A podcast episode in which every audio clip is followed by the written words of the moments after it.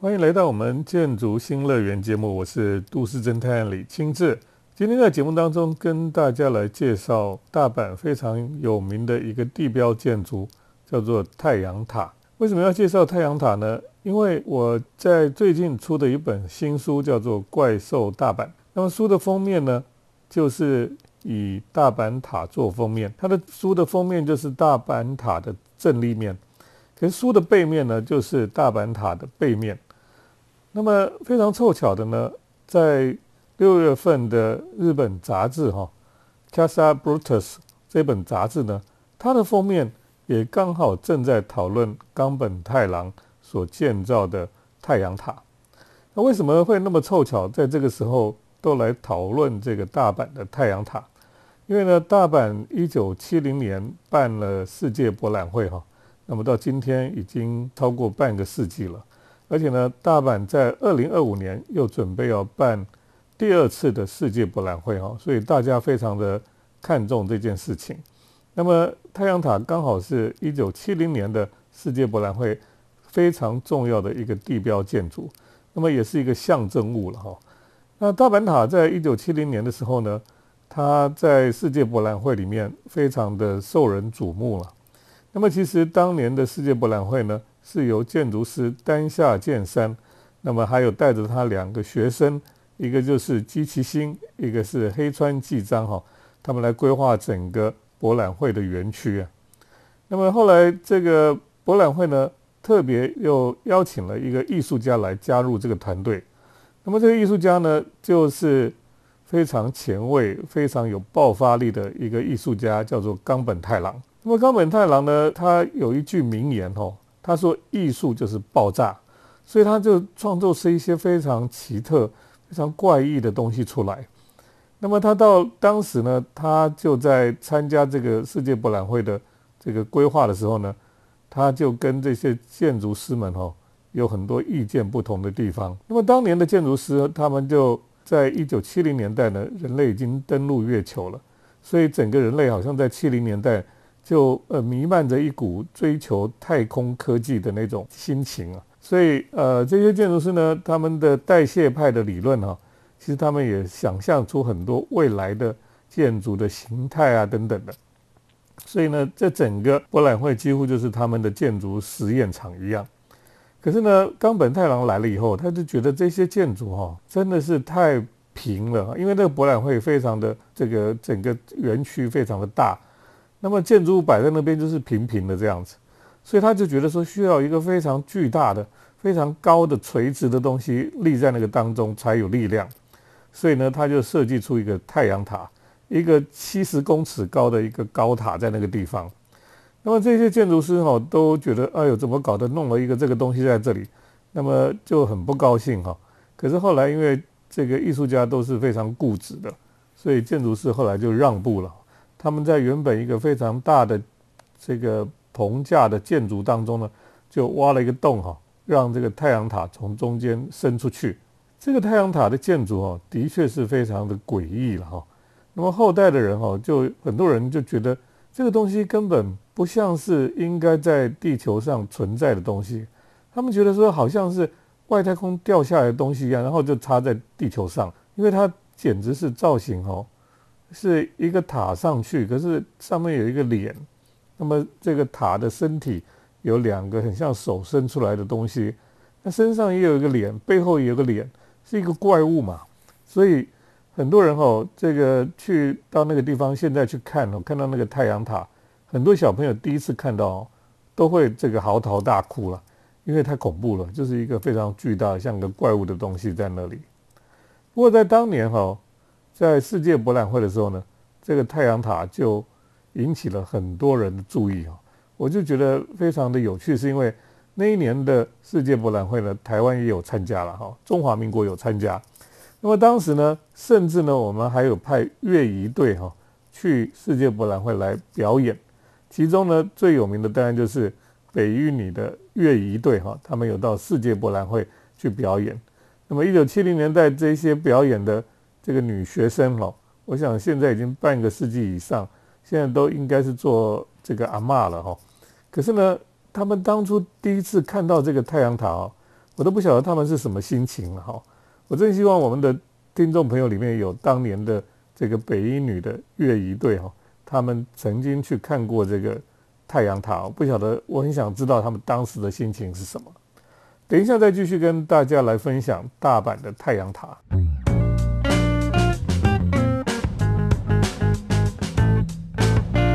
欢迎回到我们建筑新乐园节目，我是都市侦探李清志。我们继续来讨论哈大阪的太阳塔，因为呢太阳塔到现在刚好超过五十年了哈，而且呢他们要重新迎接二零二五年的新的大阪的世界博览会。那么大阪这个太阳塔哦，真的像一只巨大的怪物，这个怪物不太像哥吉拉电影里面的怪兽。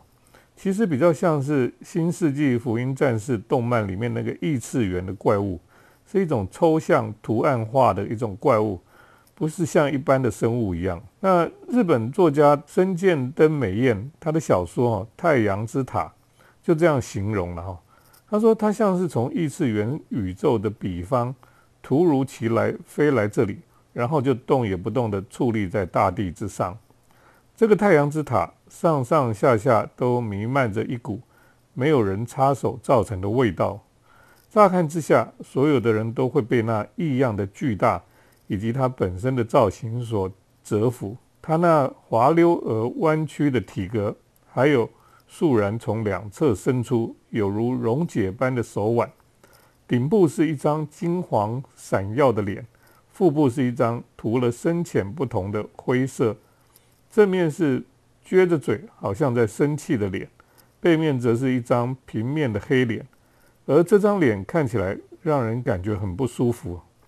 基本上，这座巨大的怪物哈，就是让人心存恐惧不安，有一种强烈的这种违和感。可是，在这个当时哈，冈本太郎在博览会当中呢，他创造了一个非常巨大的这种地标物。那么在当年哈，其实真的是非常受大家的看重了哈，而且呢，这个在太阳塔在一九七零年代的博览会里面，这个塔也在当时的日本小孩内心留下了非常深刻的印象。所以漫画家浦泽直树的《二十世纪少年》哈，这个漫画后来拍成电影，其中最重要的场景就是太阳塔。那个在少年时期就影响着他们生命的非常重要的事物了哈。那么当然在当年哈，在整个博览会里面呢，这个太阳塔哈，呃，曾经发生过一件被劫持的事件。那太阳塔那么大，怎么被劫持呢？因为有一位日本赤军连的年轻人呢，就爬到这个塔的顶端上面，坐在那个太阳塔金色脸孔上面，高喊着抗议的口号。那么，因为他将那个往通往这个塔上面的通道把它阻挡住哈，所以警察没有办法这个爬到上面去去把它抓下来。那么又怕刺激他会做出这个不智的举动哈，所以双方就一直僵持着这种状态。那个创作者冈本太郎他本人也来到现场，他非常生气，因为他认为这个抗议者就亵渎了太阳塔。这个事件呢，维持了整整一百五十九个小时哈。那个抗议者才自己下来。他说他不是一般的劫持者哈，不是这个 hijacker，他是一个劫眼者哈，就是 eyejacker 哈，就是他是一个劫持大家眼睛的人哈。为什么呢？因为他劫持这个太阳塔，就让全世界的人都看见太阳塔。不过这个事情哈，也让大阪万国博览会声名大噪了哈。那么吸引了很多人前来参观。这也是这个抗议者当时意意想不到的结果吧。那么这个巨大的太阳塔哦，其实它的内部哈，其实是可以参观的。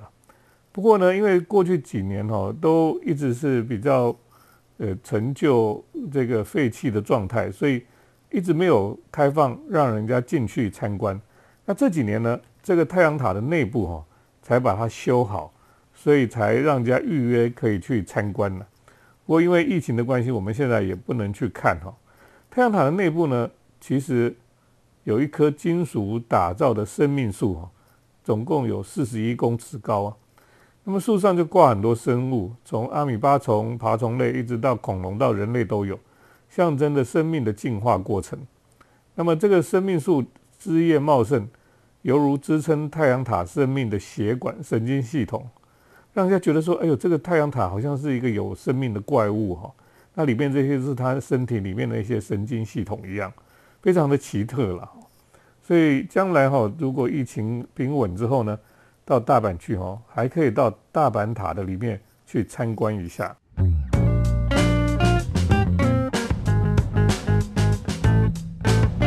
欢迎回到我们建筑新乐园节目，我是都市侦探李清志。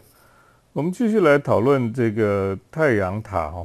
太阳塔就是大阪一个真的就像是一个怪兽一样，它是大阪非常具代表性的怪兽，是一个超时空的怪兽，是我们以前没有看过的一种奇怪的这种造型的怪兽。那么在大阪哦，除了太阳塔之外其实还有很多怪兽了哈。其实，在大阪有一间神社哦，非常的奇怪，可是大家应该比较少人知道。这个神社呢，叫做八坂神社。那么它它整个神社啊，不像我们看到的哈，就是长着一个呃中国建筑或是日本的建筑神社建筑那个那个造型哦，其实不是哦，是它的造型非常的奇特。它根本就是一只非常巨大的这个狮子的一个造型。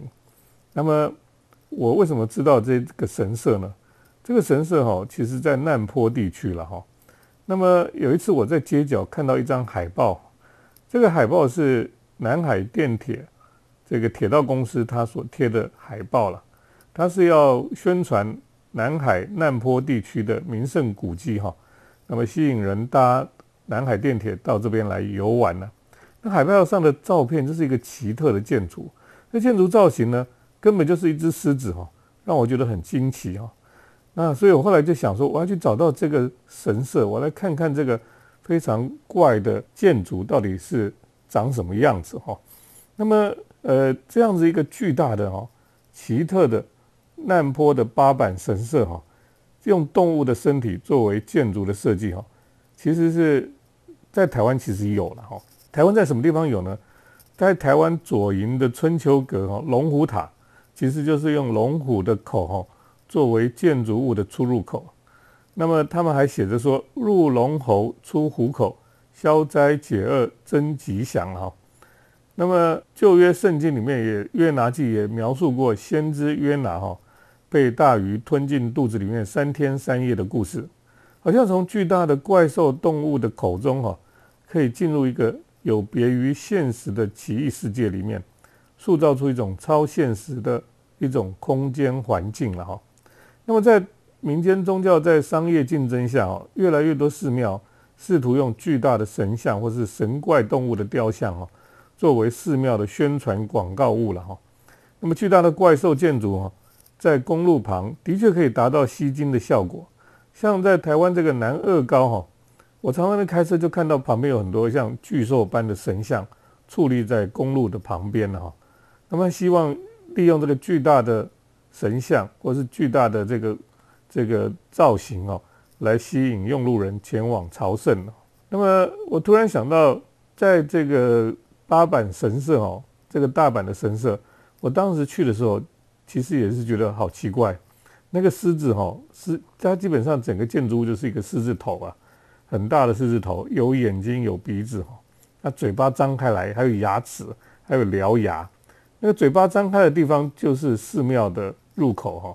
那么大家是人是站在这个狮子的嘴巴前面哈，朝着这个狮子的嘴巴里面来膜拜了哈。所以好像很可怕。那个站在那个巨大怪兽面前哈，看着狮子口中令人惊恐的巨大的獠牙。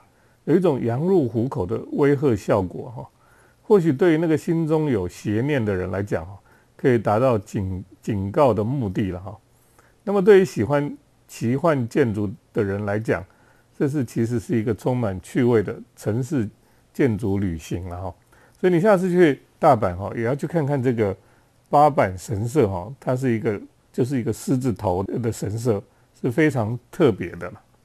那么除了这个之外，哈，其实你要在大阪看一些怪兽，哈，你就到这个道顿崛了，哈，因为道顿崛呢有很多招牌其实是会活动的怪兽，有巨大的螃蟹，有巨大的这个河豚等等哈，还有章鱼烧的的巨大的章鱼都在那个上面，所以他们就把那条街呢，就把它称作是怪兽大街了。等一下再继续跟听众朋友来谈谈太阳塔跟大阪的怪兽。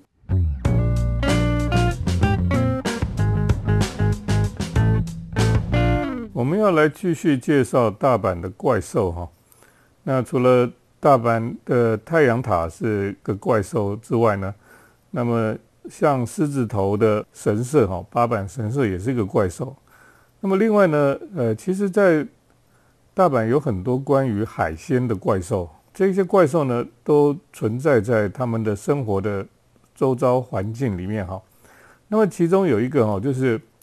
大阪有很多章鱼的怪兽，为什么大阪有很多章鱼怪兽呢？因为我们知道大阪非常有名就是章鱼烧了哈，所以呢，他们在大阪的很多的公园里面，你都可以看到巨大的章鱼的溜滑梯，这个非常有趣哈。因为在日本呢，每一个溜滑梯哈，就是公园里面的溜滑梯，其实你就可以看出它是在哪一个城市了。那么在大东京呢，他们很喜欢的大阪这个东京的溜滑梯，很多会把它做成像呃恐龙的造型，好像这个大恐龙哥吉拉一样。那么在大阪呢，最常见的溜滑梯哦是章鱼的溜滑梯。那你知道以前我们看过那个大象溜滑梯啊？那我们从它的鼻子可以溜下去哈。可是呢，那只是。鼻子只有一一条鼻子，所以它只有一条滑道而已。可是呢，这个章鱼又它有八只脚，所以它会有八个地方可以滑哈，所以是非常有趣的一种溜滑梯了。所以在大阪呢，最有趣的就是它有很多，也不晓得应该是同一个工厂做的哈，那个都是章鱼的溜滑梯，只是颜色可能不太一样。但你去那边又吃章鱼烧，又去公园里面玩这个章鱼溜滑梯哈。应该是非常有趣的了。那不过更有趣的是哈，在丹麦哥本哈根二零一三年开放的一个城市公园里面呢，为了展现不同种族的多元文化特色哈，居然在他们公园里面也摆了一个黑色的章鱼溜滑梯哈。所以你可以想象，这个章鱼溜滑梯就是日本的一个表现了哈。那么除了章鱼溜滑梯之外哈，在大阪呢，居然还有一个这个一只巨大鲤鱼的。这个建筑哈，这个建筑呢是当今最厉害的解构主义建筑师 Frank Gehry 他所设计的，而且是他早期设计的一个餐厅了哈。那 Frank Gehry 这个是也是这个建筑也是我最早认识 Frank Gehry 的作品。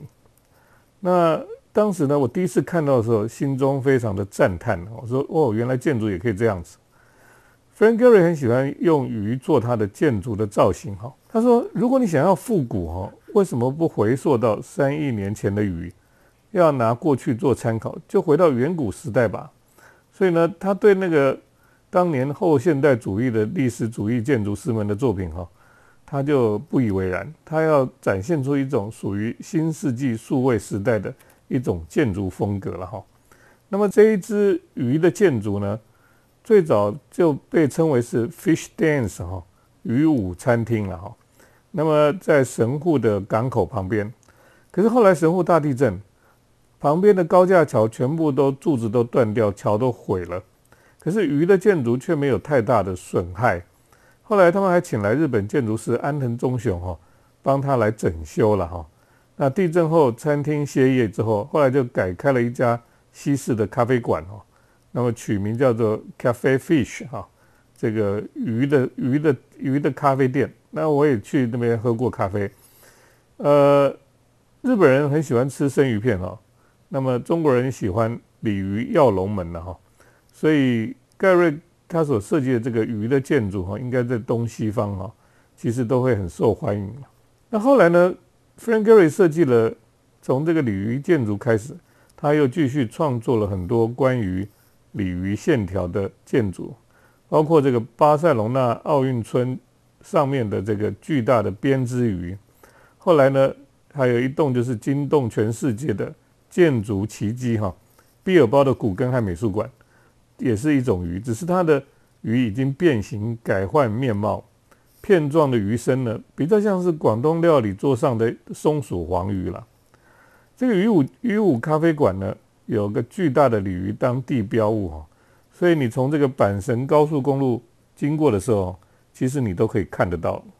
今天我们跟听众朋友来介绍大阪的怪兽哈，包括太阳塔，包括这些非常奇怪的章鱼建筑，还有鲤鱼建筑等等的哈，还有狮子头的建筑，非常奇怪了哈。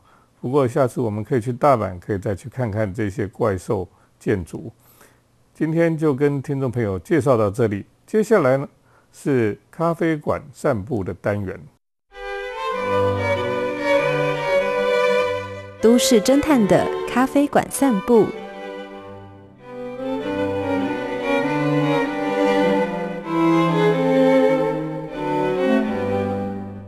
欢迎来到我们都市侦探的咖啡馆漫步。因为我们在疫情期间哈，也不能去咖啡店了，也不能随便到外面去群聚了，所以都只能待在家里面。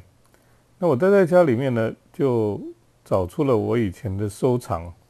关于咖啡馆的收藏，那很多人到世界各地的咖啡馆去喝咖啡，那总想要留下什么东西作为他到那个咖啡店去喝咖啡的一些证据，或是他的一个纪念。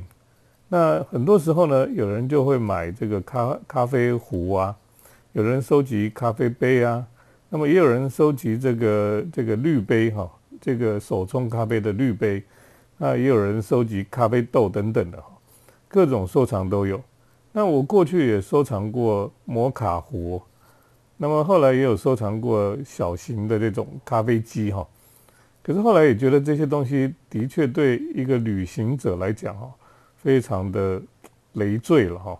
那么你你的背包里面多了一个重重的咖啡的东西，你就觉得多了一个负担哈。所以旅行的时候收集这些沉重的东西哈，其实并不是非常聪明的事情。那后来呢，我就在想说，到底要收藏什么才好？我们知道这个星巴克连锁咖啡店哈，在全世界各地哈，它都有卖一种咖啡杯哦，上面就是那个城市的名字。也就是说，你在台北就有台北，上面就写台北的咖啡杯马克杯了哈。那么到巴黎就有巴黎的，去大阪就有大阪的。到京都也有京都的咖啡杯，所以很多人就去收集这个马克杯。到每一个地方呢，就去买一个。那么甚至呢，他们还会托朋友去哪里，就帮他带一个这个城市咖啡杯回来。那这这个是非常聪明的行销了哈。可是呢，对旅行的人哈，其实咖啡杯马克杯是非常沉重的，多了一个马克杯哦，你的行李哈就多了不晓得多少重量哈。所以我基本上我觉得收集这个我是不会去收集的，那么我也不会，人家托我买，我也不会去帮他买这些东西，因为我觉得这个太马克杯有点无趣哈，而且又又非常的沉重。那回来之后哈，有些人买回来之后就特别去定做一个柜子，就把这些咖啡杯哈排得满满的。那我知道有一个朋友呢，他这些成堆的咖啡杯哈，在一次地震的时候呢就。损失了一大半哦，非常的生气这样子。后来呢，我就收集一种东西哈，这种东西非常的轻巧，那也不会占太多空间。那么更重要呢，这个东西根本不用钱的哈。为什么呢？我就专门收集这个咖啡馆里面的随行杯外面的杯套哈，就是那个隔热的杯套。那我为什么会收集这个杯套呢？因为我到世界各地去喝咖啡之后。我就发现每一个咖啡馆，他们的杯套都上会有印不一样的 logo，或是印他们的这个咖啡馆的名字在上面。那其实最早让我会想要收集这个是台湾的这个便利商店的咖啡杯哈，它的这个杯套隔热杯套呢，都印得非常精彩。那最早呢有一次他们有一个系列是米菲兔的，啊，我就觉得非常的可爱。所以就就会多去买几杯咖啡，然后收集这个米菲兔的咖啡杯套。后来呢，就发现他们很厉害，他们不仅有这个米菲兔的，他们甚至呢有一些艺术系列的，有一些非常漂亮的插画家画的东西。那么也有一些是公益系列的，那介绍这个呃城市的历史啦，或是美术馆啦等等的。那么他们有一些广告了哈，像电影的广告啦，或是其实有一些活动的广告，他们也会利用这个来做广告。所以台湾这个便利店的咖啡杯的杯套哈，就非常的多彩多姿了，所以也值得去收集一些。那我也收集了很多。不过呢，国外的这个咖啡杯的杯套呢，其实就没有那么多不同的选择了哈。